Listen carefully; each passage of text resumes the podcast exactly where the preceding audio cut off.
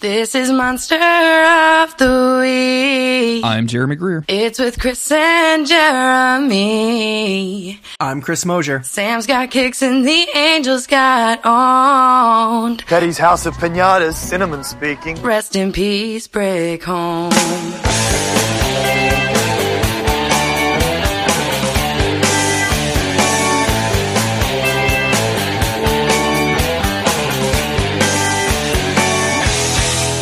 This is Monster of the Week, the creepy but necessary podcast where Chris and I are covering every single episode of TV show Supernatural, even the worst ones, Chris. Mm-hmm. Even the worst episode of Supernatural. We still have to show up at our at our podcast jobs and and do the dirt and do the work and and get into it and talk about this god awful episode we're about to have to discuss. Even the episode of Supernatural that isn't an episode of Supernatural.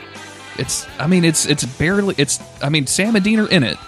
Not much, but they are in it, and and you know Cass shows up, or not shows up, but Cass appears at some point, so that's nice. But uh, man, it's just it's not an episode of Supernatural, Chris. It's just Yeah, not. It's Uh, not. Um, What do you? and I'm just uh, gonna say, I'm just gonna say right off the bat here, I didn't write a road so far. I'm looking at my notes and I went, oh no, I didn't write a road so far. And you know what I usually do when I realize that is I flounder and I panic. Uh, Yes. That's you know that's just sort of him. But I you know I don't even fucking care. Who gives who gives a heck? I don't we think don't we need a need a- road so far. I don't think we need a road so far. Sam and Um, Dean are hunters. Hunters are uh, people who wear flannel and kill monsters. There you go. There you go. That's all we really need to know. Um, before we get too far into uh, bashing this episode uh, completely, let's thank all of our lovely people over at patreon.com slash monster of the week for supporting the show Yes, and all of the other shows that we do. Uh, most recent Patreon member is Connor, so thank you, Connor. We really Thank appreciate you. Um, if you donate some dollars over there, you get a variety of benefits like access to our hip happening Discord server. You can get episodes of this podcast early. You can get a bunch of exclusive podcasts only available to Patreon members. hmm Uh, so go check all of that stuff out. It's very, very cool. Uh, Chris, this is usually when I ask you what's been happening in season Yeah. nine, but like, I mean, what, I mean, shifters that are Shifters. not actual supernatural shifters are, are around, some vampires. Different brand. Yeah. There's, a, there's um, a, there's a djinn, I guess. right. Uh, we're you know, coming you know off. what's funny? You know what's funny actually, and I, I just realized this. They don't do a road so they don't do a then in this episode. Oh yeah, because this is just straight up a different episode of a different TV show. Like Yes. it's not with with Sam and Dean in it. Like it's not. It's it's. I mean, it's a backdoor pilot. On, Yes. on paper, We should we should explain that in a few minutes. yeah. by the On paper, this is a good idea. This is this is a good. I mean, they did it with Wayward Sisters. Um, and on paper, this is a good idea. This idea, uh, like, okay, we want to do something in the supernatural universe. We want to keep this ball rolling, and we don't know how long supernatural itself is going to be on. So we want to make it make sure it's different. We don't want it to just be like you know the side piece or the side kick to supernatural, where it's just like people hunting monsters in the same kind of way. I get that. I get that. So they go, okay. Um, what about a uh, a city that's run by uh, an underground group of monsters, and and those monster families are at war with each other? Okay, weird, but uh, I mean, all right. It sounds like the originals, which is another show on the CW. Um, but that's you got to do what you got to do, man. Um, and then throw Sam and Dean in the mix, throw some other hunters in the mix. Yeah, sure, sounds interesting, but it just it it it doesn't it doesn't stick the landing on even um one of those points. So let, let me get out let me get out of get this description out of the way and we can we can discuss this in detail. Um, so this is season nine, episode twenty, Bloodlines. This was written by Andrew Dabb and directed by our boy Robert Singer. Aired on April 29th, 2014. Sam and Dean investigate monster families in Chicago. Sam and Chris, I need you to um like like like hold on for a little while. This is going to take a while. Oh, Sam and Dean investigate a case in Chicago where they discover that various mafia esque fa- monster families are, unknown to humans, running the underbelly of Chicago. One is a family of shapeshifters run by Margot Lassiter, whose leadership is thrown into question when her brother David returns home.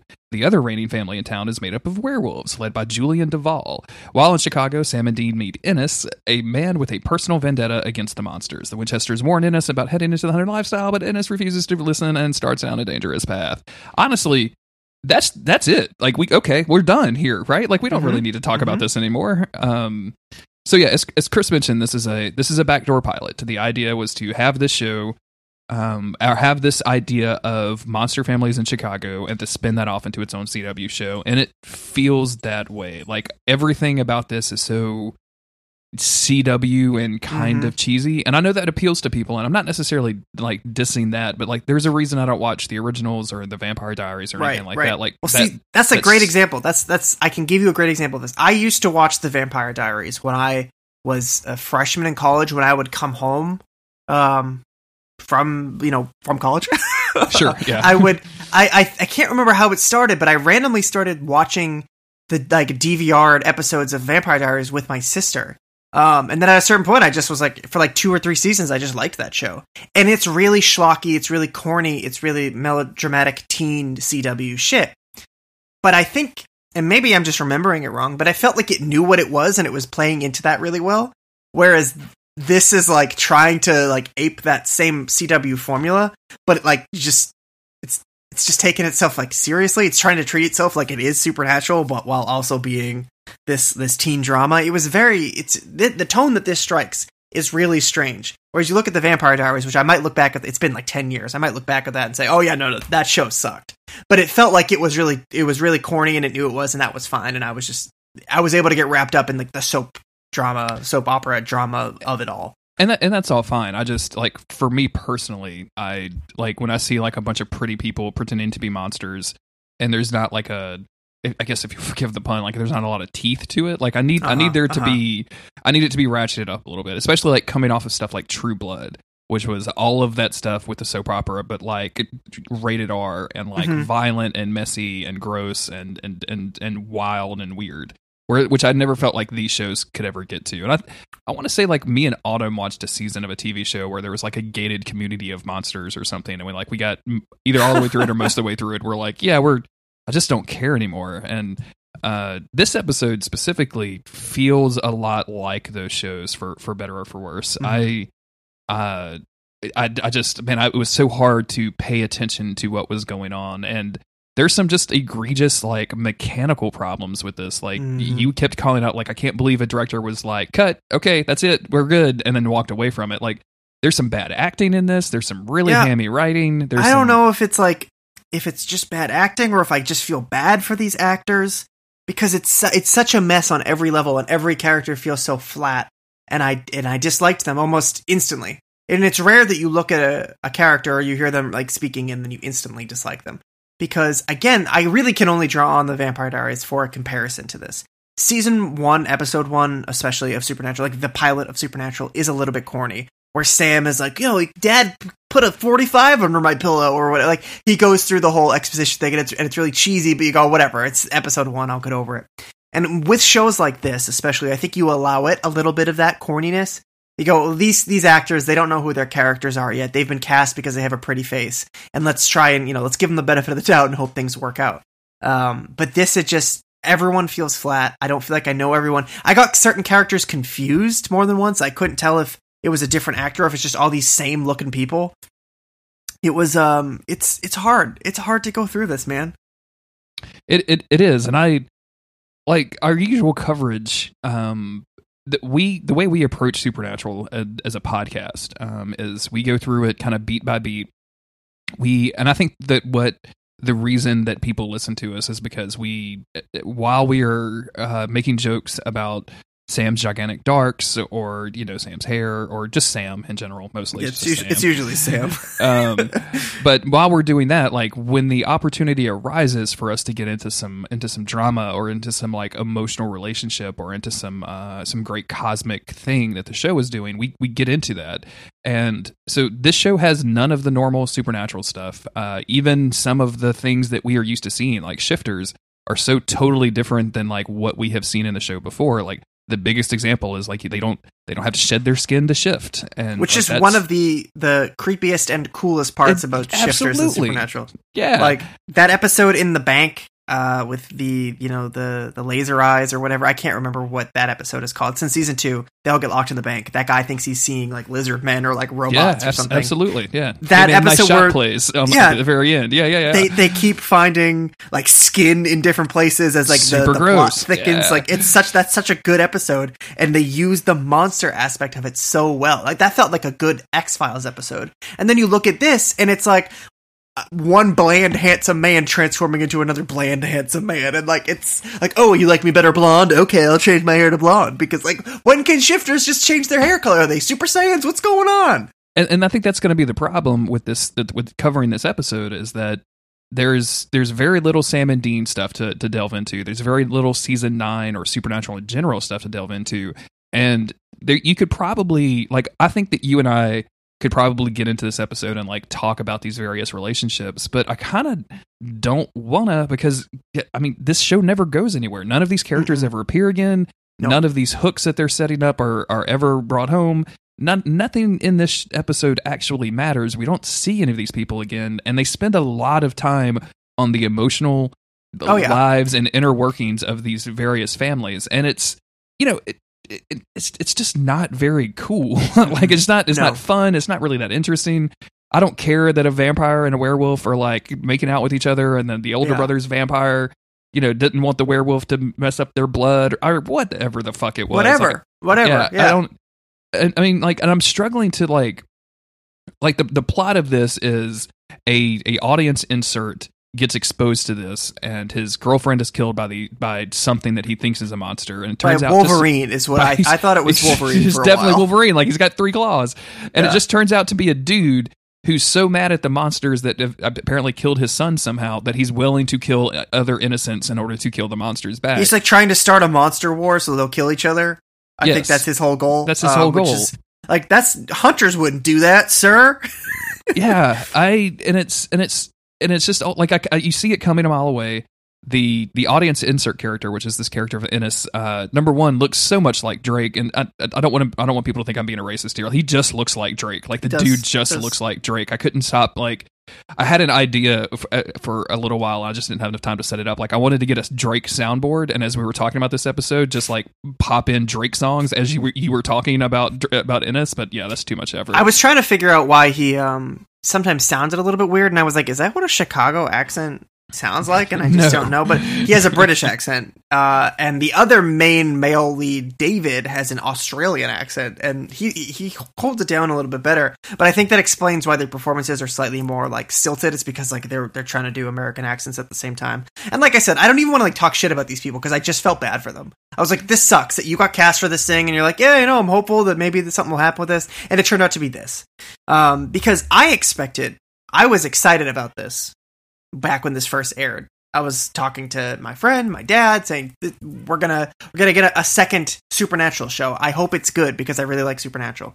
Yeah, Um, yeah. I remember. I remember having those conversations online. By this point, I think Autumn had checked out of Supernatural, so I was on my own for this. but uh, Yeah. like, I was talking to people online, and, I had to take it to the forums. Yeah, Yeah, I had to go to the fucking forums, man. I'm the TVIV slash Supernatural. so I, Shout I out was to our girl forward to it. Audrey for, for posting that thread every year. Oh, she yeah. on the Oh, yeah. podcast. oh yeah um yeah so i don't know i was i was looking forward to to whatever this was being i expected it to be an episode of supernatural like you know last week's episode where sam and dean are still central to it it is something that they're involved in but then you have alex and jody who are characters that i mean obviously jody's pre-established but you have alex who's a new character and with the two of them we get something. You know, it introduces us to characters into relationships, um, into a situation. Like that that could have been the spinoff. Like this girl who runs away from her vampire family and now like she's on the run with a cop or whatever even if it's just her and then her friends and her high school ex-boyfriend or whoever who's like secretly into werewolves and there's this dra- I would have bought into that more than I bought into the, what we got because it was still an episode of Supernatural and at the end of the day this is an episode of another show that has Sam and Dean in it and like it that's that's a fundamental difference as to why I think that right from the get go we can't connect to this. Um, I will say the best moment of the episode is how we we we go from following Ennis. He goes to this restaurant. He runs into some like tough fellas, and he goes, "You know what? We're getting out of this fancy restaurant." He goes with his girlfriend. He goes to propose to her just as he's about to say yes. Wolverine kills her. uh, bummer. Um, well, not it's not the first and it won't be the last time Wolverine has interrupted a proposal by killing the bride. um, so that like that's a drag and then it cuts to him like oh then we see some monster drama there's there's different monster families and somebody's been murdered blah blah blah and then it's back to this kid ennis and he is at the police station and he's I- being interviewed. I hope I hope you're about to say what I think you're going to. Please go. go. I don't know. I don't know. Uh, but he's getting real upset because um, he saw a monster, a creature, kill his girlfriend. He saw Wolverine, and that dude is like, "Yeah, X Men. I get it. Hugh Jackman. I know who you're talking about." And he's like, "No, that's not. That's not what happened." This one was a lot shorter for some reason, like the real Yeah. Wolverine. yeah. Um, like he was accurate to the character. Um, and then he, just as you know, this conversation is going nowhere. Like Dean kicks the door in, and he comes in, and they they flash their FBI badges, and like we want to talk to him. That's the best moment of the episode because it's Sam and Dean, and we're seeing them from the other side. We're seeing them from the perspective of somebody who doesn't know what's going on, and suddenly these two hunky FBI agents have just appeared, and I was like, oh hell yeah, here's my boys, and then they start asking the questions or whatever, and you expect them to say, no, we believe you, you did see a monster, um, blah blah blah, you know, the thing that they've done before with people, um, but they get the answers and they go, yep, sorry kid, um, monsters aren't real. Uh, you should probably get help. Sucks about your girlfriend. Bye. Uh, cause like, okay, we got the information we need. We're not going to drag this kid into the life. Uh, and then the scene ends. And I would have liked, like, we got the Ghostfacers episode in episode three, or season mm-hmm. three, where they are doing their thing. And then Sam and Dean show up and they're vital to the entire episode, but we view them through somebody else's perspective. And I love that. I would have loved an episode of seeing Sam and Dean through somebody else's perspective, but they're just, they're just non-essential here. We get nothing from them, basically. Yeah, and I, just to you didn't say the thing that I thought you were going to say, which is during like that scene where he's talking to the cop, uh, Sam and Dean show up, and like Dean takes the detective out, and the detective is like, "You're I don't know why the Feebs are here doing anything. This isn't your case." And Dean's like, "Yes, it is, and uh, I could go into more detail, but I'm not." But and just I'm- pats him I'm on not the shoulder to. Yeah, and yeah. closes the door, and I'm like, "Fuck yeah, Dean!" I Dean could so go into detail, but I'm not going to.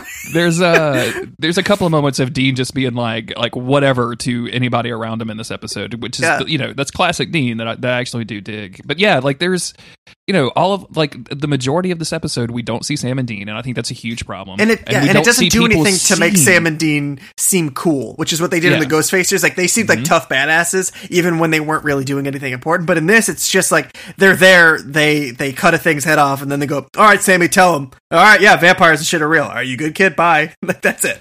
You know, um, I, I was trying to think of this. Like, uh, this is this is like by far the worst rated. I think this is everybody's worst episode of Yeah, Supernatural. yeah, like, it's got the lowest ratings on IMDb. Like, people people have been talking to us about this episode since like we started this podcast. Of like, what you what are you going to do for season nine, episode twenty? And I was like, in my head, and this was like two years ago. I made this joke in my head. I thought. It would be really funny to make this podcast a backdoor pilot for our Buffy podcast.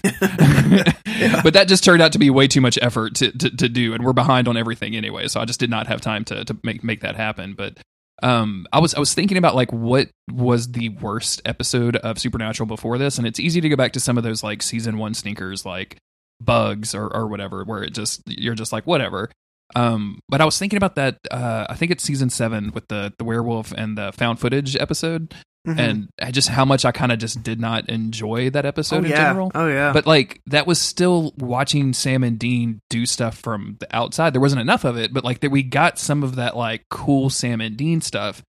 And and this is this is what that episode is missing. Like it's just like they don't have any really likable characters. Like our our main hero of this of this TV show is presumably going to be Ennis, and we find out uh, pretty quickly that like Ennis's dad is a cop. He got killed in the line of duty. He had a temper. Ennis goes to like explore his chest, his not his uh, physical chest, but his Ooh. like uh his like foot locker or whatever. Um this is just getting creepy. I don't know what the fuck that, that his trunk. Oh god. trunk. everything is a euphemism for everything. What do I do? um but he, he finds like silver bullets in there and at the very end of the episode uh as he decides to start hunting these monsters in Chicago, like he Oh gets a phone god, call it's the funniest from- shit ever. from his dad and he and saying Yeah. like what are you doing don't hunt the monsters they'll kill you and then hangs up and i'm like wow like it's just like and the kid is is fine and he's he's okay but like he's not he, he's not he- and I, I realized the boys were babies when we started season one and i shouldn't hold this Yeah. against him but he just looks like such a baby boy and He's way shorter than them too. Uh, also that, yeah, and it's and, and none of the other characters that they introduce, like uh, Margot, is the leader of the Shifter family.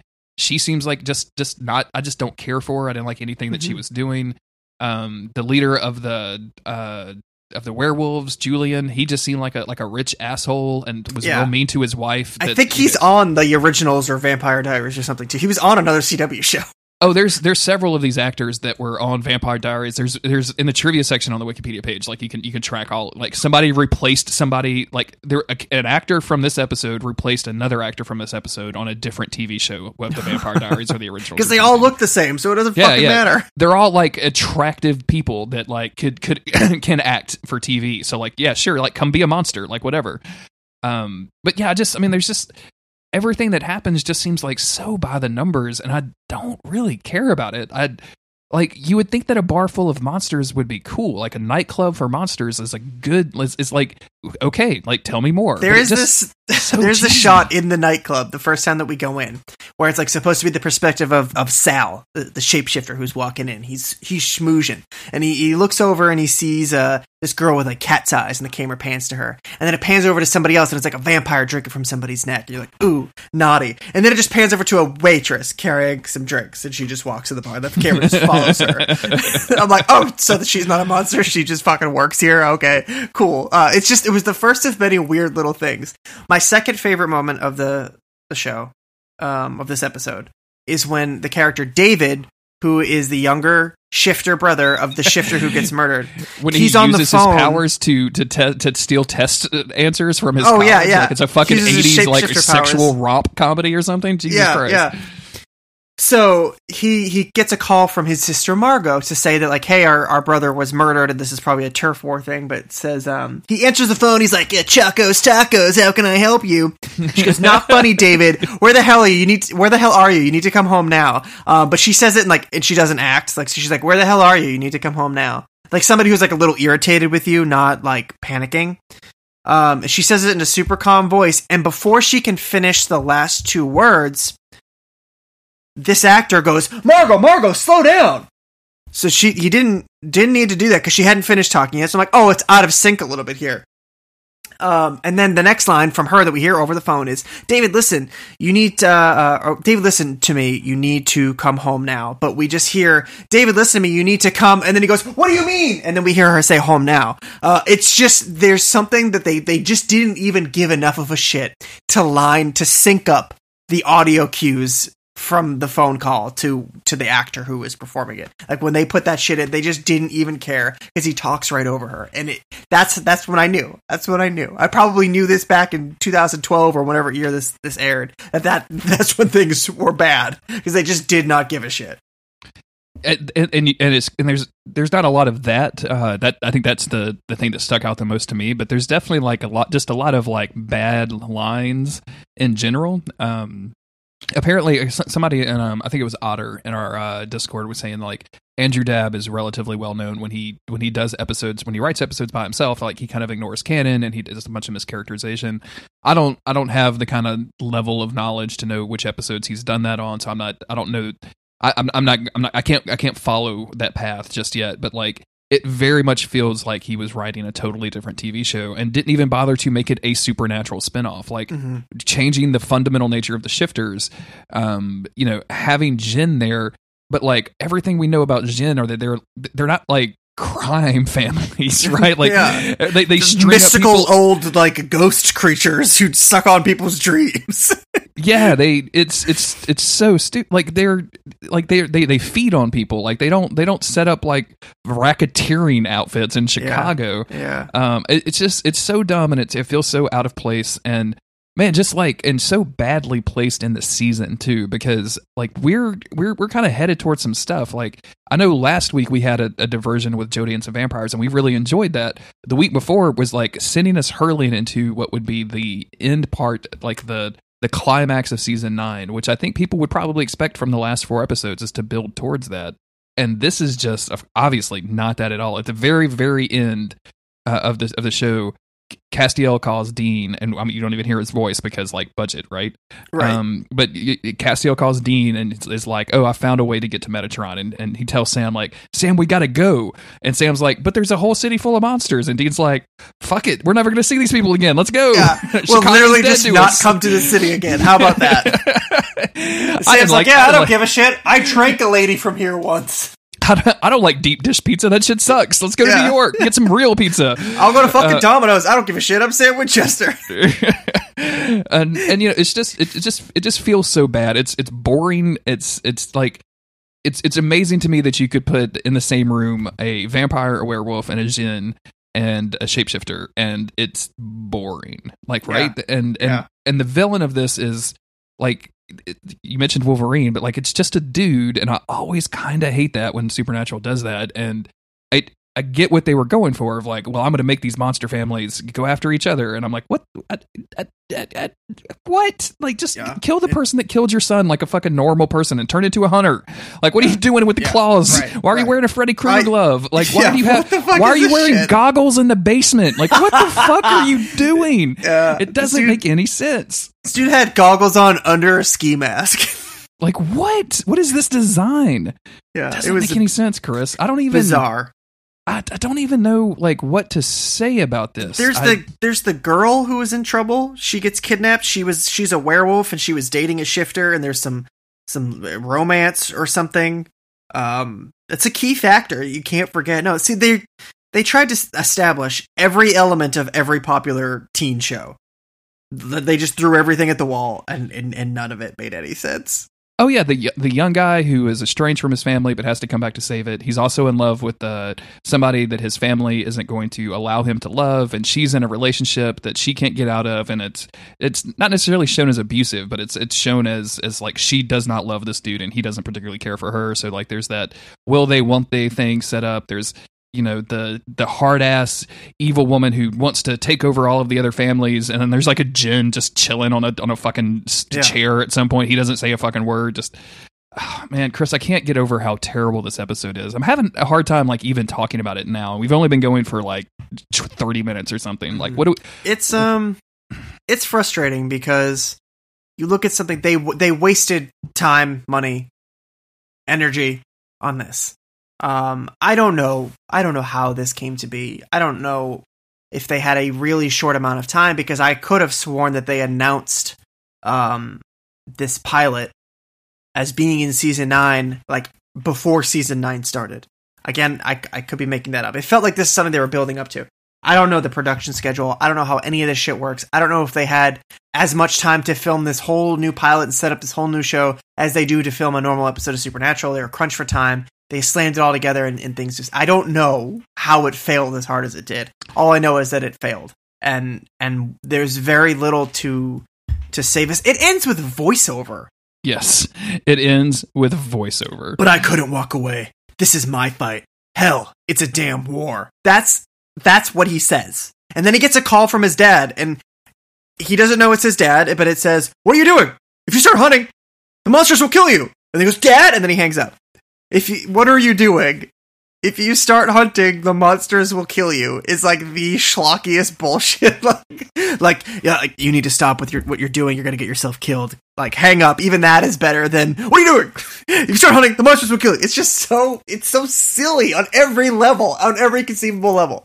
and it's and it's and it's incredibly dumb because like you are pretending to be dead ostensibly like i can you can see the plot lines unfolding Yeah. right? like this is Yeah. john winchester just avoiding his son so they don't get into demon trouble and then literally leading them into demon trouble as they were trying to find them and like you could see that this is exactly down that path that they were going to go and it's it's just kind of boring andrew dabb has a quote um when he talked about bloodlines and he says um i think the biggest problem for us was number one, timing. Our idea in hindsight was probably a little too similar to the originals. We wanted to do something set in the supernatural world, but very unlike supernatural. At that point, supernatural was going strong. We didn't know when it was ending, but it certainly didn't feel like it was on its way out. And so we were really worried about taking any elements from the show.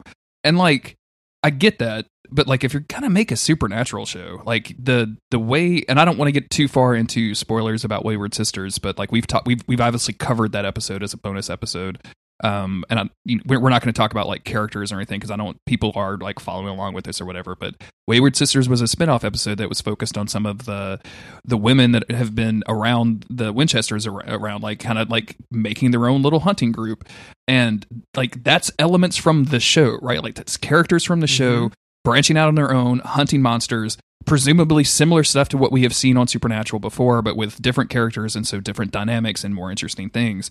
Like if you're going to make a spinoff show, why wouldn't you want to take elements from Supernatural, the, the show Right. that you're spinning off of? Right. I- And, and that show, I mean, that Wayward Sisters, as far as I'm aware, was supposed to be set in one location, just Yes. like this was supposed to be Mhm. set in Chicago. Um, but setting it in a small town, like like a lot of these shows are. I don't know why I was gonna say like Vampire Diaries or Gilmore Girls or like I feel like Pretty Little Liars is like another one of these shows. I've never seen it, but it feels like it's all set around like this one group of people, like teenagers at a high school or whatever, like the crazy like lives that swirl around them. Because that's the, the kind of drama that young people want to watch. That's totally cool.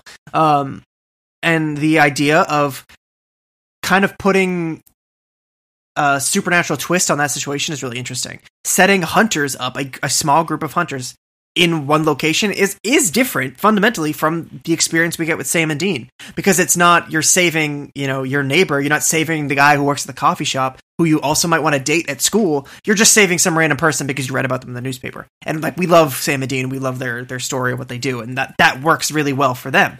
That's but setting up in one town is a way different thing. And it sucks that like they just have yet to make that work or that they didn't believe in Wayward Sisters because it, that pilot was good. It was a good episode. It, it and, and that's the other thing is that was a, a really good episode of television. Like I could I could see that working. Like they have interesting characters that you care about. They have backstories that you're familiar with.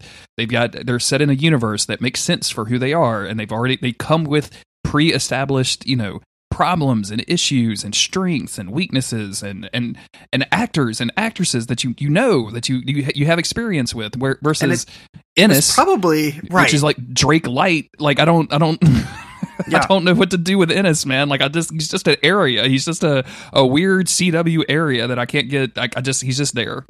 I couldn't figure out his name for most of this. I, I, I wrote down Ross at first, and then I wrote down Ellis, and I was like, oh, it's Ennis. Okay, interesting.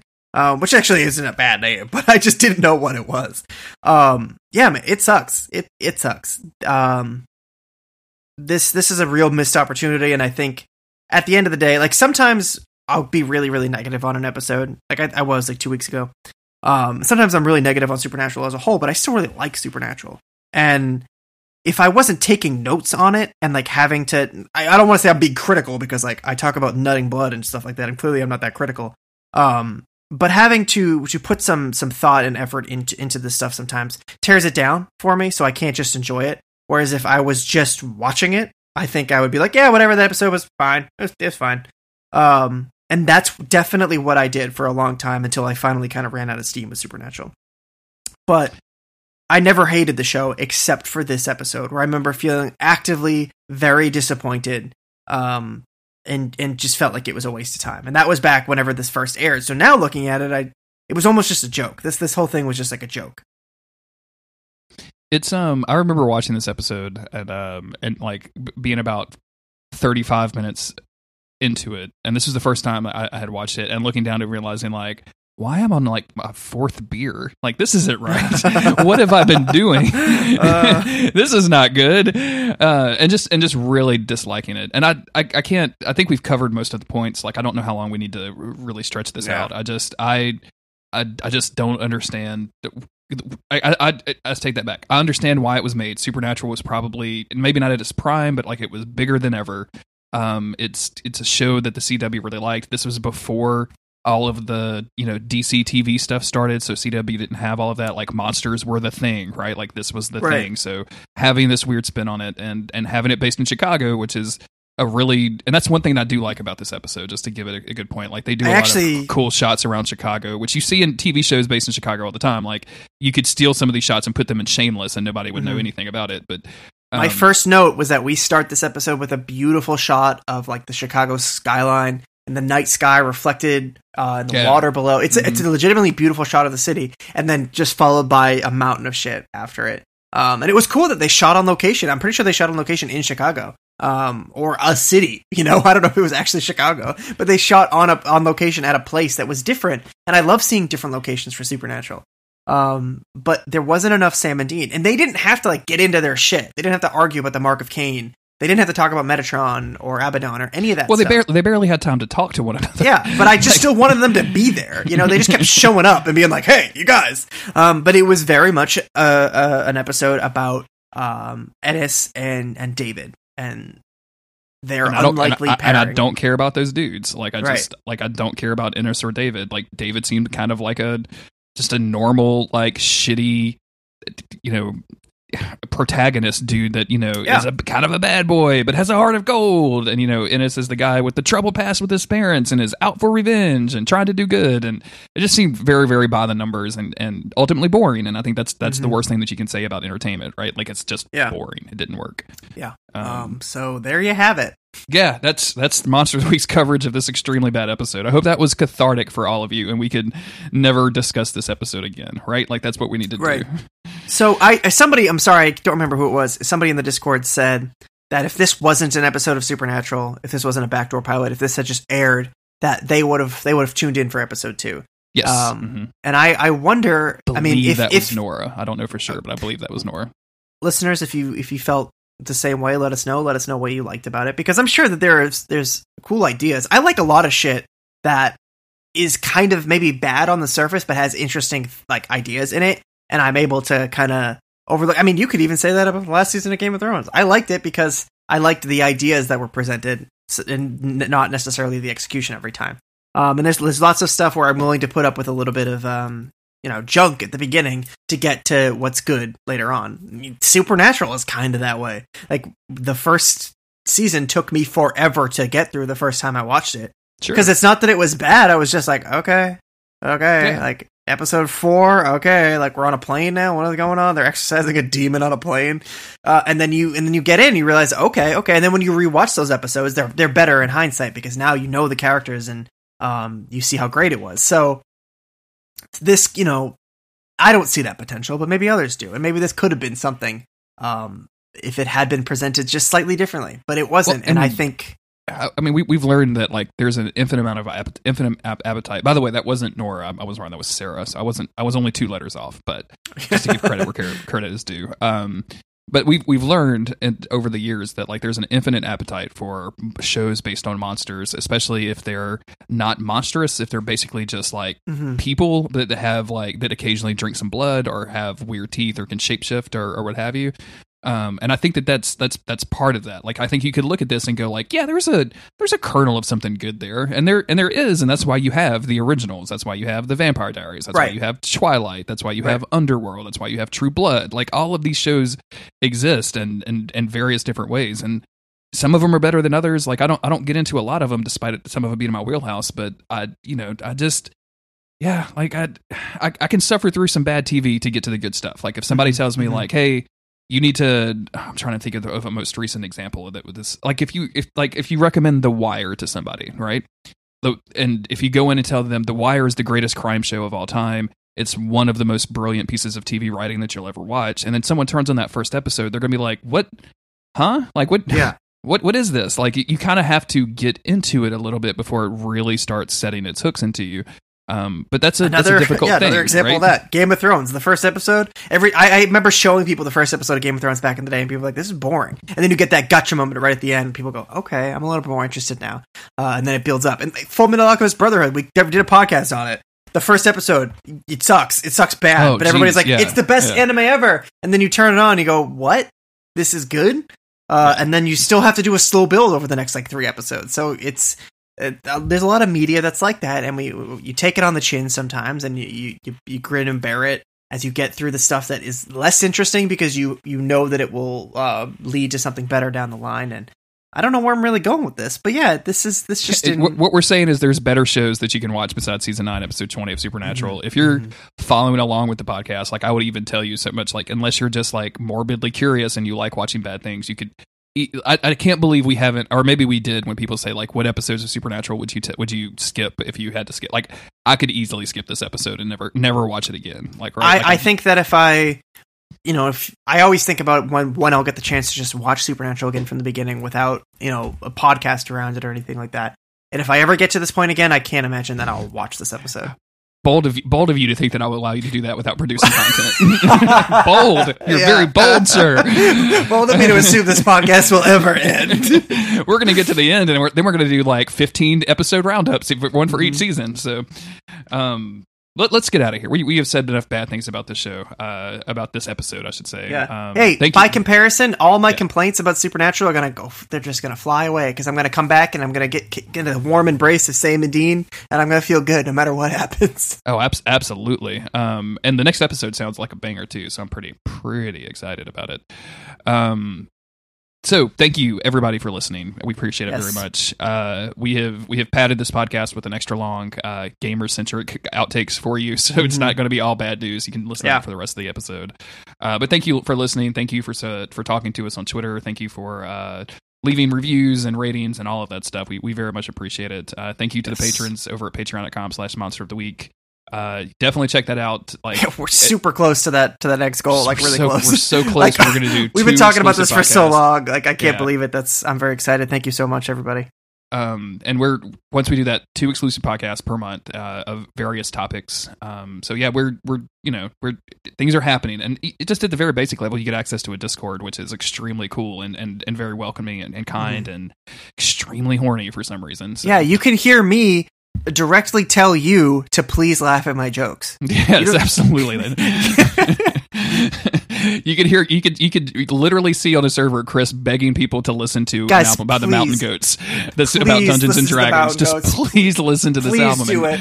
Literally doing it across multiple channels and, and nobody listening to it except me I'll because do- I'm a, I'm a, I'm a Yeah. good friend. Yeah, he's the only one. no, we uh, we love all of our children in the Discord, and we want you to be our our child as well. That's Yeah. yep. Where are your parents? Well, welcome to hell. Yes, absolutely. Um, if you want to uh, tell us your comments about this episode, you can go to monsteroftheweek.cool slash contact.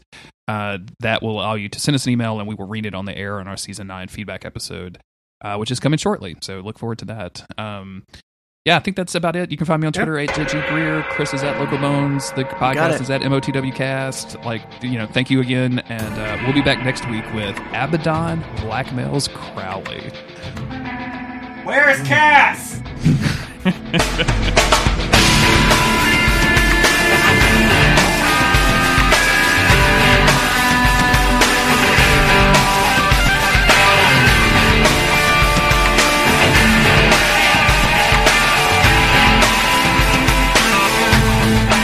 All right, well, that didn't go too bad. That was relaxing. That was actually kind of cathartic, right? Like, Yeah, just not we didn't have having to follow along with notes. We Yeah. just we just talked. just get to talk about the episode and like not have to make it make sense. Like I get I get kind of wrapped up in that, like where we want to go Mm-hmm. plot beat by plot beat, so it makes sense by the time we get to the end. But it was kind of fun, just like jumping all over the place. I wish that we could do that more often, but I think it's like it's kind of hard to like stay focused with that. But yeah, that was Yeah, that was fun. yeah. That was I like- enjoyable. And I think there's when we do it that way, that there's less opportunity to find uh, humor and weird details. Mm-hmm, Um, so that's that's the other thing that I would I would probably comment on. That's a good approach to take on like uh, like one-off things that we cover in the future. That was just like, the- Absolutely. like a conversation about it. Yeah, uh, that's just kind of what we did with, with Doctor Horrible. Yeah, it kind of is. Yeah.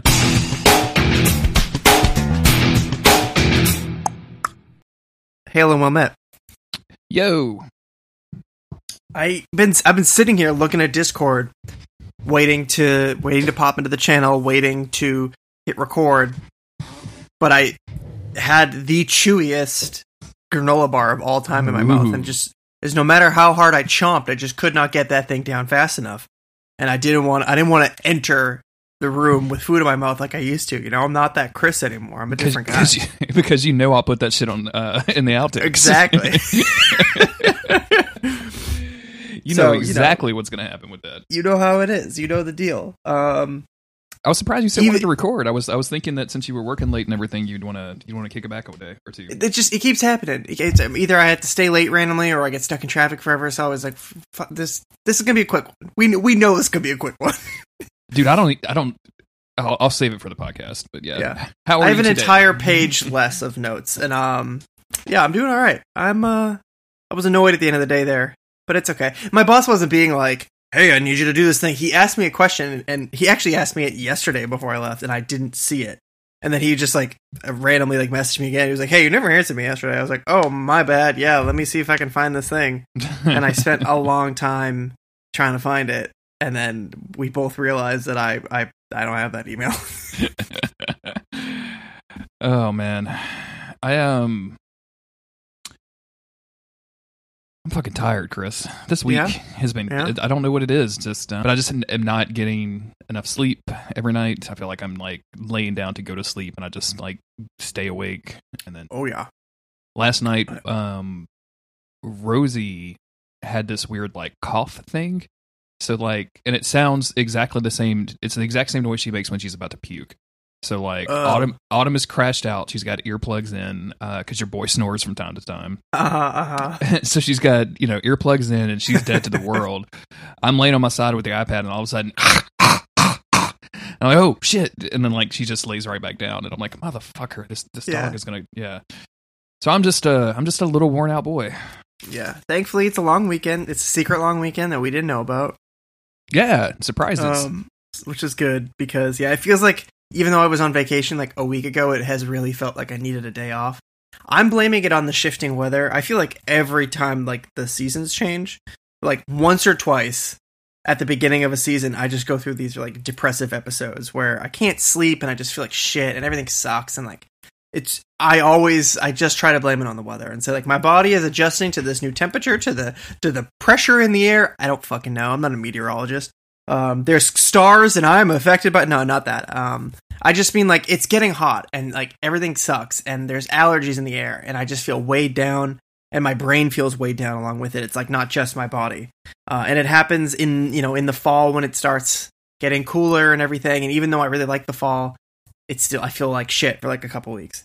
Uh, and then the same thing, winter comes, and it's like, oh, I haven't seen sunlight in a while. Now I feel like shit again. And spring comes, and I'm like, hooray, everything's green again. But then I just feel like shit again as stuff gets warmer. And then I, get, you know, it just it happens a little bit every season. And it just I don't know if it's just in my head or that's how I rationalize um my frequent depressive episodes. I'm just nah, it's not my fault. It's the fucking it's May. It's not my fault. Um, June called, and it's it's not my problem. But um, or or yeah, if it's just the, the shifting heat, just throwing my body off, throws my my head off. I don't know if that's happening to you, but sleeping has sucked.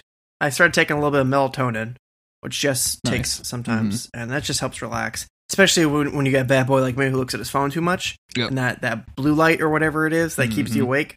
Um, so taking taking a little bit of those. I only take half of it sometimes because it makes me really sleepy. It's not really supposed to. It's just supposed to help you relax a little bit, like a little. Yeah. But um, I, I take um, that, and I I- get kind of and I groggy if I take melatonin sometimes. Yeah, like it's yeah. it's it's very weird. that's why I try to lower the dose because it's uh, it's too intense for me, even though I'm a large man. You know what has helped um, me out a little bit? This is, I guess, this is uh, self self help hour with Chris and Jeremy. Yeah. Um, my um my when I got a new phone, it supports that uh like I don't know Mm. what, what that term is actually called, but like you The just lay. screen time. well, thing, no, no, right? no. You you lay it on a pad and it just charges like that inductive charging thing. Oh shit! Yeah. so I got a um, it, it, I got a stand and I got the one that was recommended by like Wirecutter, um, but it it cocks your phone up at an angle at like a forty five degree angle, and um, so it just like sits there, and I turn it around so that the phone face isn't isn't facing me, and then like. It, it has to charge at night, so like I'm not doing that thing where I have it plugged in and I'm still looking at Twitter laying in bed, Mhm, right? Like mhm. it just it kind of helps me get away from that. And then, uh, on the Kindle app, I've I've gone full dark mode, so I'm I'm white text on a black screen, and that really helps me out. So Yeah. They need to start making books like that. yes, agreed. White text on black pages. I would love Um, it. Yes, absolutely. I don't know where we can find a tree that would give us black paper. Give us the black paper tree. Yeah. I'm into uh I'm I'm 200 pages into that Brandon Sanderson book, Way of Kings. hmm Um and I I'm I don't know if I was saying it at, at first, but I was really confused when I started because there's a prologue and then there's a second prologue and both of them introduce a lot of terms. It's like if you were watching Star Wars for the first time and in the very first scene they introduce the Force and Jedi and Sith and Tatooine and like Chewbacca, whatever. You're getting all these made up words that have meanings that you're not going to be able to pick up all on all at once. And that's what he does in in the prologue to this. He uses all these different words to refer to different people from different places, the weapons they have, the magic they use, using his own, you know, in world unique terminology. So he's not just going to call it a magic sword; he's going to call it, uh, you know, a shard blade or whatever it is. Mhm. Um, and of course, as a reader of fantasy, I can pick up on that stuff. And I kind of do appreciate that he's not um he's not using a ton of exposition for all these things. He's just using them naturally and then just assuming you'll eventually catch up, which I, I can't appreciate. But it made it very difficult to get through those like first few chapters because I'm like, what the fuck is anyone talking about? like I'm kind of interested, but I can't picture what's happening because he's pulling himself he's lashing himself i think that's the word they use is lash and I, I don't really know what it means um but he just keeps using all these these verbs and terms and whatever so i finally got through um, that Is is that the one that starts out where like I think this is a Brandon Sanderson novel, um, where like there's some sort of city of the dead that like you get put to and like a like a prince goes in there or something. Is that the is that because that was this that was I remember reading that book and having a similar thing of like who are these people with all of these weird names and what does any of this stuff mean? And it just eventually got like too much for me. And I'm yeah that certainly certainly sounds like this i can tell you that much it was just it was a lot, Chris. That's all I'm saying. It was a lot. and uh I made a joke too. I think I might have been off mic about like a joke that was written into one of these characters who's supposed to be really clever and funny, and I hated the joke. And I was like, "Oh no, I don't even know if I can read this." because it was so stupid. I was like, "That's," and the characters in the book laughed at the joke. I was like, "But that wasn't funny. That was the the nerdiest, dorkiest shit I've ever read in my life." Um, obviously, he's a really talented writer, and it's just like whatever. Um, but as I'm I'm starting to pick up speed, but like I said, about 200 pages in, and then I hit like I finished part one. Because fantasy novels are always broken up into parts, and then I get to like the interlude, and there's like these three chapters in the middle that are just about other people and other things. I'm like, why are you throwing me for a loop again? I was just getting comfortable reading about these characters and remembering their names, and now you're throwing me for a loop again. So it's hard, um, man. It's hard out here. unrelated to that, I guess, but I I picked up um Fire and Blood, the the Targaryen history novel that George Oh, R. R. Martin yeah. wrote. hmm Um, I heard reference or like him make reference or reference something that sounded like the next spin-off show was going to be based on this novel. And I was like, you know, I completely ignored that. I just didn't give a shit when it came out because like what do I care? But now the show's over and I'm, you know, listening to the other books again on audiobook and I'm having a good time. Cuz listening on audiobook while you do something else, really it, whenever he starts talking about food or something you don't care about, you, you just tune it Just out. Tune right, right out. Yeah. s- but um, now I'm picking up on all these little things, all these little like foreshadowing moments and stuff. So I'm having like a fun time listening to it, and I figure, okay, now's the time. If I'm ever gonna dip into the expanded universe, this is this is the time. So I picked that up, and I might start reading that to give myself a little bit of a break from the uh, from the Brandon Sanderson overhaul. But I do I do like the Way of Kings, and I want to keep pushing. But it's it's there's a lot happening, and so far, like I said, the the forward momentum is starting with there's two main characters that he switches back and forth between. Um, and I don't know where either of their stories are going or if either of them have significance, but I'm like, you know, I'm getting into it and then it's diverted me. So I'm like, you know, guy, come on, keep me on track here. I need you to hold my hand through this. yeah, it's um, it's it, getting into these fantasy novels. If they don't onboard you, like in a in a kind of a, if they don't ramp you up a little bit, it can be very intimidating. Like, Yeah. it's like going into what would be like the Wheel of Time book six without having read Right. the first five books, right? Like you Right. would just be like, what is what is any of this stuff? Who is Rand? I don't understand. Who the fuck is Rand? Why do I care? Yeah. You know what's interesting is that's almost what, to an extent, what playing Trails of Cold Steel was like the first time that I played it.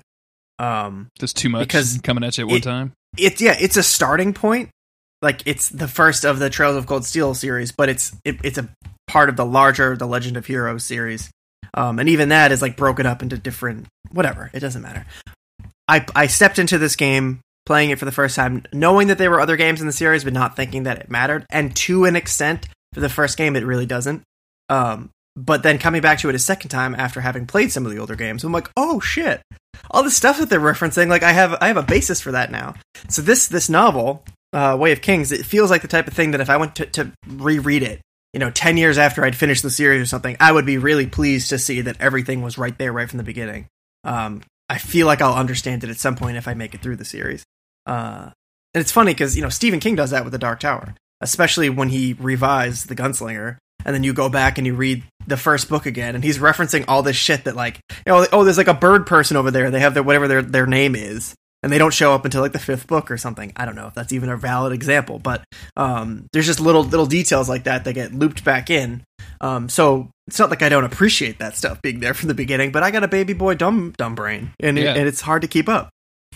I'm um I'm curious. So you are have still been playing Trails, right? Like I feel like that's been about the last 2 Uh-huh. months of the podcast, and are Uh-huh. you? I know that you had a you had a bad experience where like you there was an extra boss. Um. And Okay, yeah. So there's a there's a I beat what I thought was the final boss, and I told you like, oh yeah, now I got two hours left of the game because you're just like cleaning up plot stuff, Mhm. and it's setting up for the sequel, which takes place like immediately after. Um, so I thought that I was I was done with the combat, and then I get to a point I go, oh yeah, yeah, I remember this. So the final final boss on normal difficulty was like it's like a there's like a little trick to it kind of. It's you don't fight in the no way that you normally do so it's not just based on your like your skills and your level or anything. Um so the the tactics are a little bit different. I remember once i learned the the little trick i was able to beat it on normal no problem. So it didn't stick out in my memory because then it's right before the ending and you watch the ending and that's what you remember.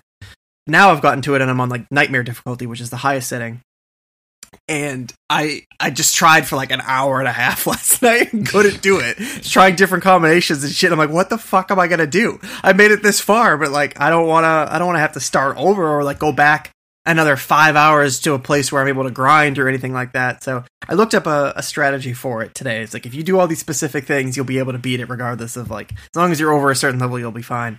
So I'm gonna try that. But yeah, uh, this that really threw me for a loop.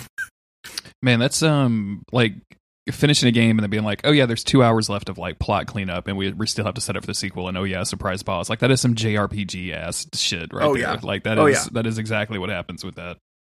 this game in particular and, and some of the older games in the series like trails in the sky did this too where i don't know if it was just a development issue where they're like okay yeah this game is 200 hours long but we can't release that the way that this is like so we're just gonna make it two games. Because trails in the sky that i, I know that the, the first and second uh, in that series were supposed to be one game and they released them as two. And that's sort of how trails of cold steel feels as well. I mean, there's a, like a pretty good build up and it lands on a pretty good space that's set up for the next game, and it, it makes sense that this is where you would be. Um, but at the same time, I think that the second one starts like pretty shortly after, and it's just like, yeah, you're just to continue on where you where you were basically, but it's a new you Sure. put a different disc in. So, um, all that being said, I'm 160 hours in, so uh, you know, Jesus. That's a lot, Um, Chris. That's a, that's that's a lot of whole hours. lot of that's a whole lot of hours. Hmm I have been Um, um addicted to Enter the Gungeon lately. I know Oh, you've been yeah. seeing me post that on Discord. Do you know anything I'm about gonna- this game? no, I'm gonna I'm gonna Google it because I feel like I So- own this game. the uh the first thing the reason that i'm I, this game was on my radar at all is because uh my favorite uh, rapper slash musician ever Doseone did the soundtrack um oh, and he's got this really cool like theme and I like I was listening to the soundtrack before the game even came out on PS4 but it's like um it's a it's a roguelike so it's run based um you you know you start on one floor you collect items you go to the second floor you collect more items. The uh and then you know some of those items synergize together in a binding of Isaac kind of way. Uh so for an example uh there's a really bad gun that you can get called like the crown of guns or something.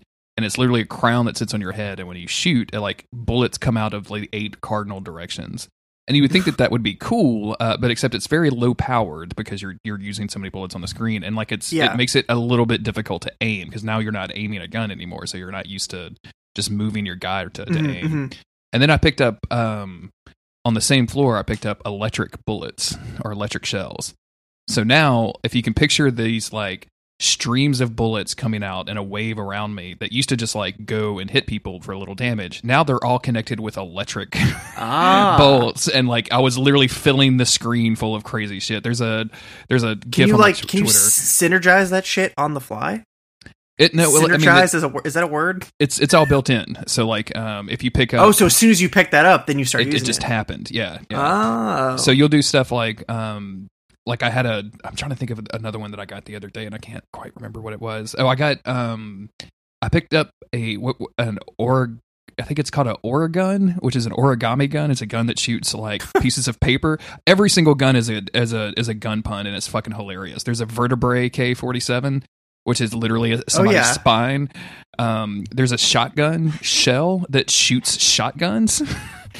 Interesting.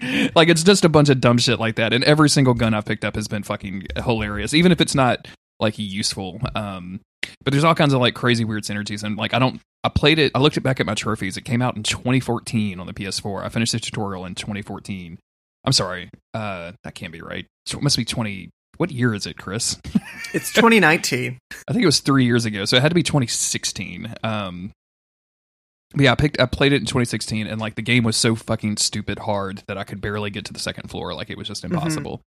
Um, they've done two major patches since then and added a bunch of stuff in for free, so no no paid DLC or anything, which is nice, and uh, just made it generally easier. Like if you have full health, like if your hearts are full, and you get a, a, a drop of a heart, you can you can click on it and save it for later, and go to the shop Oh, and just nice. get it back for, for excuse me, get it back for free, which is really dope. And um, I'm, not looking sure- at this like blog post and it literally says game changing Enter the Gungeon update out today. Yeah, Alright, yeah. advanced dun- I think it was advanced uh Gungeons and Dragons like was the was the name of the big update. Like it's that kind Very of bullshit yeah. Yeah.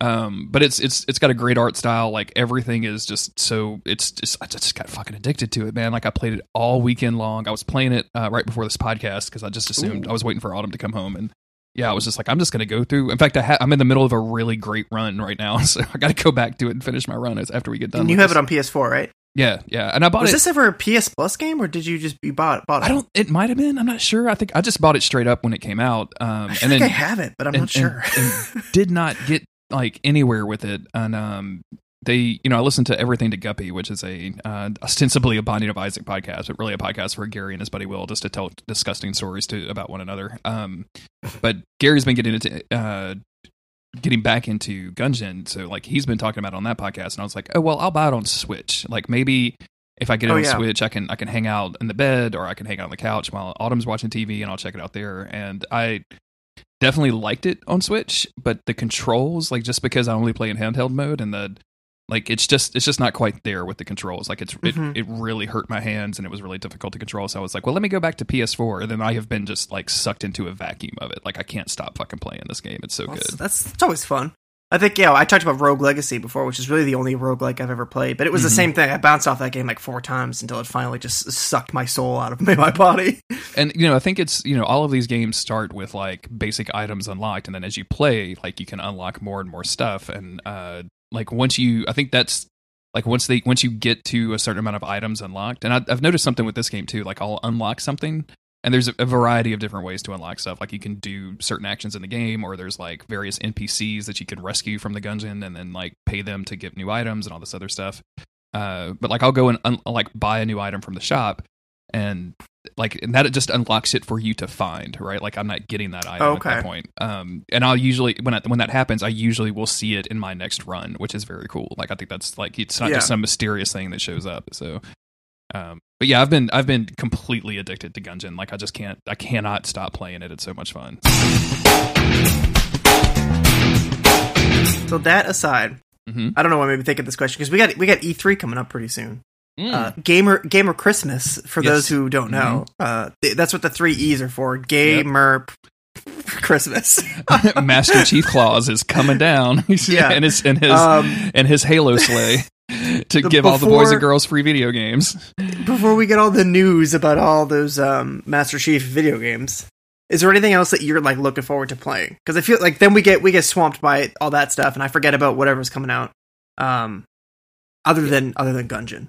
Um, you know, we, I, I, really don't know. Like, I'm, I was trying to think of stuff that was coming out this year. About the only thing that I can, that's really on my radar right now is they announced another Marvel Ultimate Alliance. Have you ever played any of Mhm. those games? They're kind of like co-op. I believe I have. ups. Yeah, yeah, I think I played one. If it was on 360, then I think I played one. There was one on 360, and uh, I mean, there may have been a couple on 360 actually. Uh, and it like they they go back a while. Like these, these originally started as like X Men games, and then they went to like Marvel Ultimate style, so you could bring it in the Avengers and shit. But uh, they announced that it's Switch exclusive, which is Ooh. weird. And it's also Ooh. like online co-op, which is very weird for the Switch. Yeah. like, Yeah. um, but, that's about the only thing that like is is out there that I've I'm, I'm waiting to drop. Otherwise, like you know, there's games coming out so so frequently that like shit just pops up out of nowhere, like a Plague's Tale. Like I've been seeing that around Yeah. everywhere, and, I, and I'm like, well, that you know, that game seems like it'd be a great six to ten hour experience. Maybe I'll check that out. I Um, bought it. Um, yeah, cool. that that that was going to be the thing I talked about. I bought that, and for whatever reason, again, Amazon just sent it to me late. Um, I didn't I didn't pre-order or anything. I just saw that it was discounted, like fifteen bucks. So I was like, all right, I'll buy this. It's a new game. Let me just get it.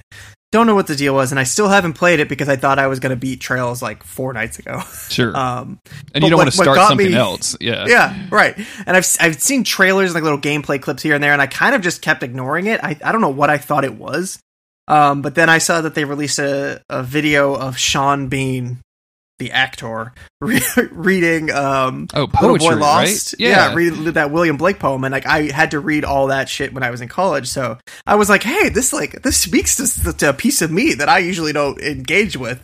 And um, you know, Sean Bean, he really, you know, he he digs in deep and he really goes for it. Um, like he he's conjuring Ned Stark on the guillotine up there as he reads this poem, and I was like, man, all right, I kind of want to like look further into this game, and and then I see that it's getting decent reviews and or pretty like pretty good reviews for what it is, you know. So um, I was like, all right, fuck it, yeah, I'm gonna pick this game up. This will be a nice little like like yeah, like like you said, six to ten hour like story game that just you, you go through a plague ridden, rat infested land and try to like save your little brother or something. I think that's what the game is about. Well, you're um I watched a quick look uh from Giant Bomb and they were playing I think like the third level and you're you you're you have your brother with you like he's with you at all times and you're trying to he's he's super sick not from the plague but he's got something else and you're like trying to He's just fucking tight as shit. He's wearing sunglasses, a tie dye shirt. He's just so fucking sick. He's got that fucking He's so sick, dude. He's just fucking grinding on that rat He's on that way plague ahead of rat trail. Yeah. Dude, sunglasses just fall from the sky and land on his face and it just, you know, Can't, can't get rid of them. Yeah. it's it's great. Um, and it's like a it's kind of like a stealth game, right? Like so you're you're kind of sneaking Yeah. around and you're uh, and the the section that I saw, you were in like the basement of a church. And uh, it's filled with the plague rats, uh, but the plague rats hate light and fire. So, like, the goal was to direct your little brother to help you knock these like lanterns down, and you could light them from afar and, and all that stuff. Like, it's and then there's some sneaking around some soldiers, so you can get into some places and things like that. It looked like it looked pretty simple, um, but I'm not like for those types of games that are especially the the kind of narrative driven games like that like i don't necessarily want a lot of complicated bullshit Yeah. like i'd rather just want like it to be simple. Yeah. yeah Right. um so i'm I, that that's on my radar i um i don't know man like i you know i was i was kind of looking at this game seven have you have you seen anything like that it's kind of a top down isometric um I think I may have only just heard the name or like Y- seen it in passing or something. um it got put on my radar because that dude um oh his name just fucking just left me. Steven something. Yeah i interviewed him for don't give up skeleton. Uh nice. he's friends with uh cj and patty. He's ellie's husband. Steven uh some whatever his name is.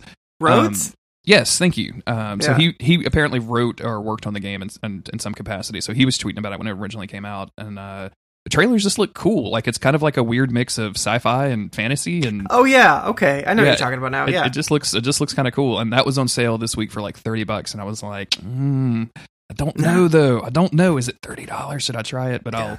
I'll I had told myself I wasn't buying more games. Like I was like, I don't even know what I'm interested in. Like Trails Two is being re-released on, on PS4. Trails of Cold Steel Two, um, on like June 4th. Like that's coming right around the corner. It's that's coming up, and I knew I was getting that. But other than that, I I just thought, well, I got a blank slate of video games, so I guess it's time to dive back into some other shit that I that I've missed over the last couple years or whatever. But then I ended up buying Plague Tale. Still haven't played it, so we'll see what happens. I still haven't finished Devil May Cry Five because I only play that like once every two weeks for you know two hours at a time. I like it. I just never play it. Are you are you like you're this you're this close to Trails too? Like, are you just going to jump right into it? Like, or because I would feel like I would. That's what I break. That's what I tell myself. But I Yeah. want it to have a, a big old break in between. So I might start it and then just like play it slowly in between other stuff. Um, yeah, we'll see what happens because I don't want to lose uh, my momentum because I never finished the second one on PS3 because I kind of did the same thing. I, f- I spent so long playing the first one, I got to the second one, I just like farted out and didn't want to play it anymore. Um, but I want to finish the second one this time because the third one is finally getting released in November. So that's my that's my due date. Is just get it done by November and I'll be good. that's, that's still like. I mean, that's that's a lot of time to be hanging out in the JRPG world, man. That's, It sure that's- is. It's, it's a lot of it hours. sure is. It doesn't help that I talk to every NPC at every occasion because that's was that's the just I was getting though, the right? yeah right. Basically, you don't you don't have to do any of that, but if you do, I feel like it, it's more enriching. And I found myself like uh, the final one of the final things you do before like any of the, serious stuff happens is like a school festival because the, even though they're at a military academy and they're stopping terrorists from attacking the, their city or whatever, you also got to like put on a concert for your friends because you know it's, it's Oh, a so- JRPG. So they're X Men, is what I'm hearing. yeah, I guess I guess they're X Men. Um, in, in, a, in more ways than one, they're kind of like X Men. Um, and I was kind of rushing through it because like I don't give a shit. I've seen all this before. I've done this, and then I thought, no, I'm I'm doing myself a disservice if I just suddenly, after talking to every NPC throughout this whole game, if I just don't follow up with anybody. Like there's this couple that has been arguing. They're not a couple. They were two friends who one of them started acting weird. I'm just following their storyline. It's basically like this dude likes this girl, um, and he doesn't feel like he's good enough for her, and he just decides that he like wants to go make himself better, but he can't communicate his feelings to her, so she thinks that he's being cold. All this shit, and then finally, like I get to this point where they're, they're on a date together, and I'm like, I would have missed that. It doesn't matter at all, but I followed that story for this whole fucking game, for this whole 80 hours that I spent on this shit. yeah. And like I needed to see that ending. I needed to see where this what this culminated in and not just ignore it because I'm tired and I want to beat the game. So I had to slow myself down and I still haven't beat it. So here we are. So you're you you were mentioning E3. Uh, obviously, like you and I very much pay attention to this E3 bullshit. Like we're we're very much into it. We're watching. Yeah, Gamer Christmas. Gamer Christmas. We're we're all over it. Uh, it's it's going to be weird this year because so many people have pulled out of like doing actual like Yeah. presentations at E3. Microsoft is really the only like huge person that's going to be doing like a standard E3 conference. Everyone else is doing like prepared stuff, and Sony has like in a in a weird move for Sony, just been like, yeah, we announced the PS5. Like, here's a bunch of technical specifications for it. Yeah, It's gonna yeah. it's gonna have an SSD. It's gonna do like ray tracing. It's gonna do all this stuff. And like, there's a bunch of leaked shit for you know how fast it loads Spider Man, and it's backwards compatible with PS4, which pretty much makes me gonna pick it up day one. Like, there's no question Mhm, at that point if mhm. I can play all my PS4 games. Um, the only problem is I just hope I can transfer all of that shit. I don't have to re-download it. That's gonna be miserable. Oh yeah. uh, that was like a 14 week process when I fucked up my Yeah. backup last time. Yeah. Anyway, uh, what, what do you what are you like excited about? Like, is there something that can happen at E3? I'm feeling kind of I'm feeling kind of bland about E3 this year. I uh, there's that rumor going around about a about well that the, this this part is not a rumor. Where George R. R. Martin, author of Game of Thrones, said that he um he consulted on a video game from Japan. yes, and there was rumors from what months years ago um whatever it was about him working on um not not the next dark souls but the next fromsoft game uh collaborating with From Software was was yeah the- and yeah. those rumors have resurfaced now and especially in light of his of his comment they're saying it's going to be revealed at the xbox uh presentation and that if what if whatever that is is real i would definitely be interested in that but um as far as what i know i'm probably going to see i guess final fantasy 7 which i Oh, keep yeah, telling myself yeah. that like square enix is going to let me down no matter what happens but I, I i can't i can't help myself i get a little excited What do you think that they would uh like? What what how, what what could they do to ruin that game for? You? I mean, not ruin the game, but like what what what could they do to make that remake not playable or make it not fun for you? i mean i know that it's still going to be episodic and i'm fine Oh, is to it? an Are they extent still doing with that? I that. thought They're they- still yeah. They, they confirm they're still making it episodic, which I don't like. I don't Seems love. like a terrible idea. Yeah. but if they're doing episodic, as in like, hey, this is a ninety minute thing or like a three hour thing, and it's they're just gonna keep releasing like twenty five parts to this, that would suck. If it's like three really big parts or five big parts or whatever, I don't know. I don't really. I don't know what I would expect from that. Um, as long as they they can retell the story in an entertaining way and they don't nickel and dime you like to the to the T. Like they're gonna they're nickel and diming you. Um, but if they can still retell that story in an effective way, I'll, I will be happy. Um, you know, and, and make it fun to play. Uh, so it's yeah, my hopes are still you know still there to, to some degree that they won't completely fuck it up. I'll uh I'll be curious. Like I think I've told you before, my my my experience with Final Fantasy VII is a little weird. I was I was way too cool for it when it came out, and uh, I actually streamed. I actually have like that the archives of that stream on my YouTube. And the PS4 version that's out now, which, which you can like fast forward the combat and make yourself invincible and all that other stuff, which I found very fun. like all that was very yeah. fun. Oh yeah. Oh yeah. um and like getting to rename characters into stupid stuff like all of that was a lot of fun but uh it, it looks really pretty it also looks a lot like final fantasy 15 and I, Mhm. I, I that game has never like i've never been I, I was tempted once to be before it came out i was like oh well maybe and then i was no i just didn't i'm just not going to go to final fantasy 15 so Yeah. Yeah. Uh, I, this uh, one has girls in it though, so that's Cool. that's a huge change. Because 15 is just like I 15. I uh, I'm going. I don't want to go on a tangent because we're deep into this and we got to talk about Supernatural. But hey, 15 is fucking Do we? it's kind of empty. If we released in this podcast and it was an hour and a half of us talking about E3 and 15 I minutes of us talking about Supernatural, like I don't think It'd be people are gonna better. be like, It'd be better, I think. Um, yeah, yeah. 15. Like Steve the other day mentioned to me, he's like, "So did you ever even play any of that DLC?" I was like, "No, I didn't because I don't care about fucking like Prompto and whoever these like these fuckboys were." And I know that people like loved these characters, and I think that when I played it, I really liked the group dynamic of these like the four guys that you play as. But like the second that I stepped away from that game, everything about them left my mind. Like everyone, I would see posts be like, "Oh, it's so sad. This tragic thing happened to this character." I'm like, "That's not. I don't fucking care. Why would I care? Why do you care? Because like this is everything was so flat and empty once you step away from it for for a minute. Um, and I'm sure that that if you play the DLC, it really does en- enrich the experience and enrich the characters. But I didn't want to. Like I got to the ending and I was like, "Okay, cool." I actually, I have to say, I do, I did really enjoy it as I was playing it because the gameplay was really fun. Um, and I had, I don't know if I was satisfied by the ending, but it, it was there was enough spectacle that I went, oh, okay.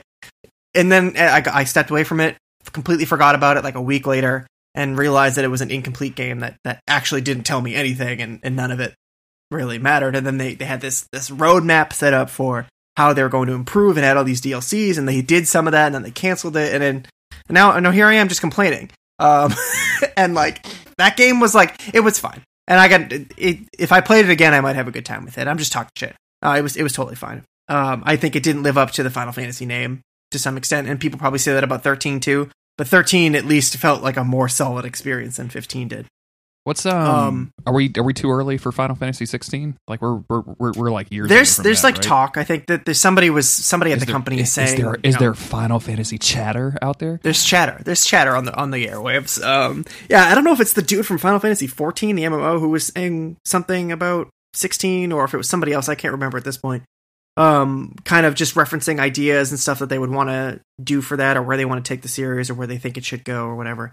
Because it's kind of been in a weird limbo for a while, and um, I think that their best bet, which is they they had done kind of every couple of years, was reset back to pure fantasy Mhm. um, especially after like six, seven, and eight, which are like, you know, all in my opinion, great games. Um, there, but th- those are more of the the halfway point between. I, I don't want to call them steampunk, but they're like they're there's technology and there's still swords and there's gun swords and shit like that, you know. Where and then at at nine they did the hard reset, like this is going back to fantasy, back to the um the origin of the series.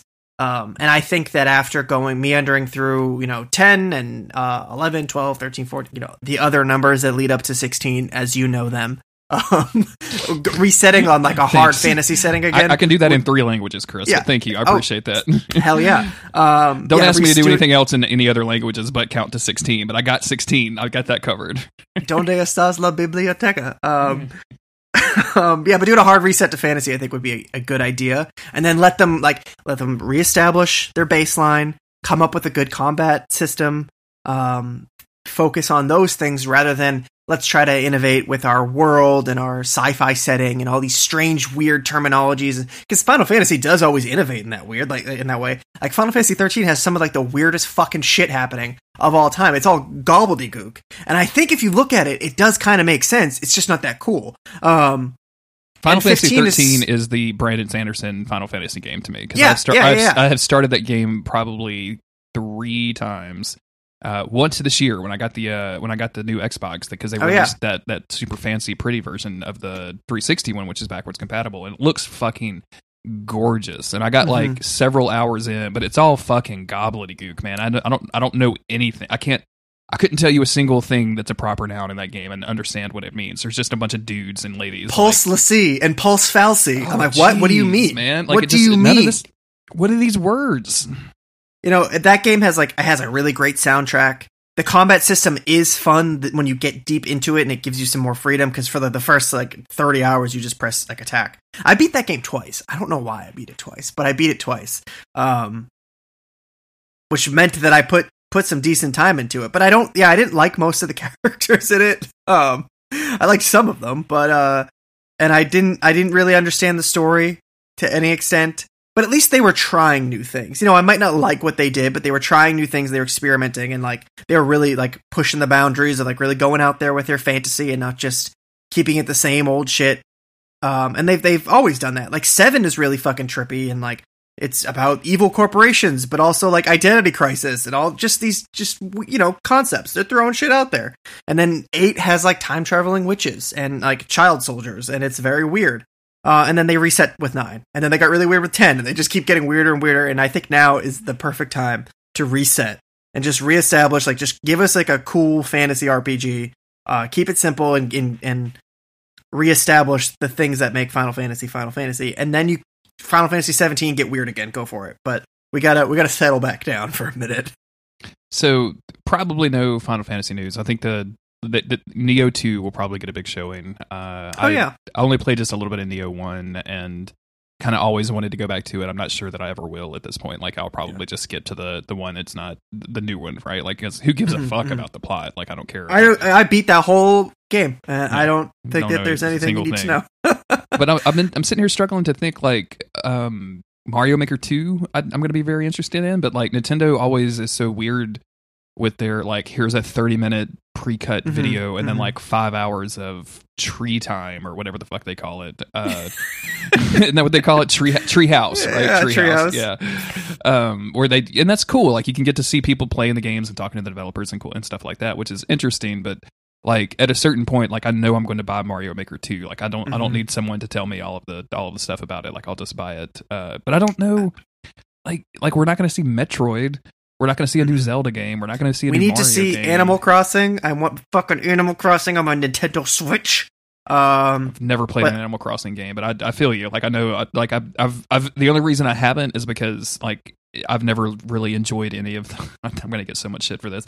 I've never enjoyed like hardly any of the Nintendo DS versions. Like I liked my DS Lite, mhm, but mhm. I just didn't. It wasn't. My- it, was- it, it, Right. I'm just not gonna play like a 40 hour game on it, right? Like I'm just not gonna do. those that. were basically just my Fire Emblem machines. sure. Um, yeah. That's all I've really ever used Nintendo handhelds for. I would always end up with a bunch of games because like I was like a teenager in my early 20s and I was like, "Oh, I got to play this Mario game, I guess, or this random RPG that I'm not going to finish." Like I always bought a lot of games that I didn't play on 3DS. And it would always just be like the one Fire Emblem game I'd sink a ton of time into or an Animal Crossing game because Yep. apparently I like Animal Crossing.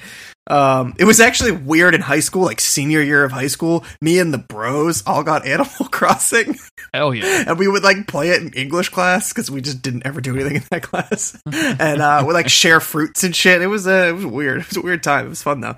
Um, yeah, I don't even know It was like What? that four weeks that we were all into. Um, oh, what the fuck was like Uh, Miitomo or whatever? Yeah, Yeah. yeah, That was a that was a good time. it was a good Um, time. It was a cherished memory, a But I- cherished I really, mem. Like, I'm, I'm feeling kind of like flat about E3. Like, Mhm, uh, mhm. I'm, I'm still going to be there. Like, I want to see. Like, Sony's not going to do their big conference, but they're going to have like stuff. So I definitely am curious to see if they're going to do any PS5 stuff or if we're going to see. Um, I mean, you know, Last of Us Two and Mhm. uh, Ghost of Tsunami or whatever. Tsushima, and um, what's the Ghost other one? of Tsunami. Ghost of Tsunami, definitely. Yeah.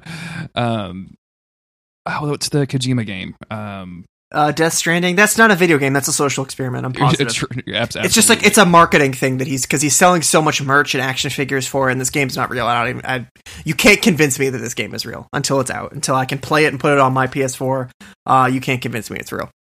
I, um, I don't think it'll be out on PS4. I think they're going to skip straight to PS5. Yeah, I think it, I think title. it won't come out. So that's, That's- I'm with look- you there. Look, I've been saying that for like three years. I've, I've been saying that back when I was on Dark Insight. Like that was how far Yeah. back I've been saying that, and nobody, everybody, no, no, man, it's definitely coming out. I'm like, nope, nope, it's not a real video game. I just, I just went to Norman Reedus's mouth and saw a baby. Like that's that's a weird Mhm. thing to happen, and it's not a real video game. Uh, this this dude could have been making a cool uh, horror game, but he didn't. He's just making like the like the human soul, the video game, or whatever he's up to. I um, oh, man, like everyone's like so uh, so everyone gets really excited about PT, right?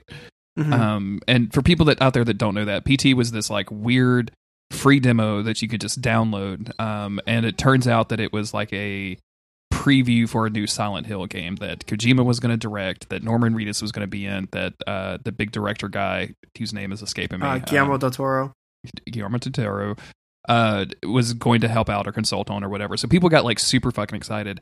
Why can't they just do that, but without Silent Hill? Like, why can't they just? it- I mean, like, you could just make that game, right? It's like, you could baffling that they just it. didn't do that. That they just didn't say, okay, you know what? Now it's called um, yeah, um, uh, Mist, Misty Valley. Like that's doesn't Yeah. have to be um, Silent Hill. Like, but we can still Shade Tree do- Road, Yeah, like it's fine. Anything. Shade Tree Road is a great name for a horror game. Like, a occluded avenue. yeah, anything, anything, you guys, because that like that shook everybody. And I get why he would like not want to do it, but it was so exciting. It's one of the only games that ever like really like scared me. You know, it unsettled, and I played it. I am was weirdly a huge PT fan. I played that that demo a lot. I would have different people over, different friends. Like my sister, I had her come over and see this thing because I just thought it was so unsettling and so creepy. And like even though it got old because it's not there's not very much to that demo. Um. It was still Mm. It was still really cool to to kind of dig into it and and find if there's any little secrets or anything that I hadn't noticed before and have other people get scared by it. And I did continuously seem to find new little things that I hadn't noticed before, and it was very cool. Um, and I don't I don't have it on my PS4 anymore. Um, I transferred it from my my PS4 to my Pro, and that Pro broke, and I had to exchange it.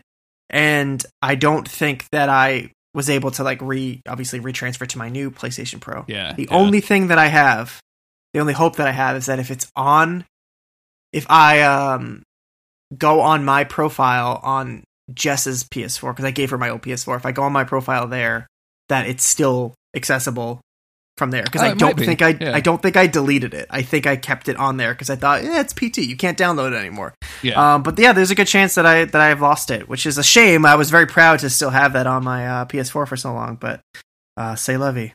Say la vie. Any any any big hopes and dreams for E3? Something coming out of nowhere that you would really be into? No, I don't know. I don't know. Uh, Yeah. Witcher Four. That's not going to happen. Um, Final Fantasy. oh, I guess VIII. we'll probably see more of Cyberpunk Cyberpunk, 2077. yeah. yeah. Um, just even if they just said, yeah, original Final Fantasy VIII uh, on on Switch, like all the other ones, that'd be that'd be my moment of E3. But it's not going to happen. So, um, yeah, I don't know. I don't know. I may. I, I wish like I'm really excited, looking forward to uh, the Elder Scrolls someday, but that we're not going to hear about that for a couple years. So Yeah. and and you know Bethesda just keeps fucking everything up. So we'll see what happens. I'm uh I'm looking forward to like obviously from software rumors like that you know them doing a Mm-hmm. Norse game uh that can, can potentially be consulted on with by George R. R. Martin is something that's really interesting. Um, I'm deep into the Expanse books again for the second or third time, Mhm, mhm. and um, those guys uh, have consulted with From Software in the past, and like the idea of them doing a sci-fi game with their that kind of input and that kind of world building, I think would be very exciting. Um, I don't Yeah. know that they will announce two big AAA games at the same E3 though. Like that seems kind of bonkers, especially how close we are to Mhm, Sekiro. mhm. But other than that, it's just like smaller studios, right? Like I want to see Devo- what Devolver Digital comes out with. Like I want to see Mhm. crazy shit from them, and I want to see they're a publisher, not a development studio, but you know what I mean. Like I just want to Mhm. see a bunch of like weird random stuff that is just is Yeah, I would I think expect. I would want to be surprised. I want to see some game that I've never heard of before and go, "Holy shit, that looks really cool! I want to play that." Um, And that's what I hope like, Microsoft does. I hope Microsoft Yeah. just comes out and fucking just because I, I have an Xbox One. Like, make me turn that bad Same. boy on. Same. they did that last year. Like, like they announced Devil May Cry Five. Like they announced Yeah. all these games that I ended up wanting and playing. Uh, oh, it'd be cool which to you played on PS4. yeah, exactly. Uh, it would be cool to see. Uh, I think they announced Sekiro at the same time. Um, and Resident Evil. I mean, I obviously I loved Resident Evil. Um, the the second remake was really good. Oh, it'd be cool to see uh remake of the third game, which I'm like, pretty sure that they said they're working on it. Um, or Res- uh, Resident Evil Eight because Seven was a couple years ago now, so it would make sense for them to do a new one. Um, I'd be yeah, I'd be excited to see that, but yeah, I don't know. That's that's it. Should we, should we talk about Supernatural? yeah, we should probably talk about Supernatural. All right, let's do it. Let's do it. See if we can, see if we can get this done in twenty minutes. Dude. People would be so su- surprised because we we go long in the outtakes, but we don't usually we don't go this long. Yeah, Yeah, I'm and we don't go this short. there. None of this. Yeah, let's get into it.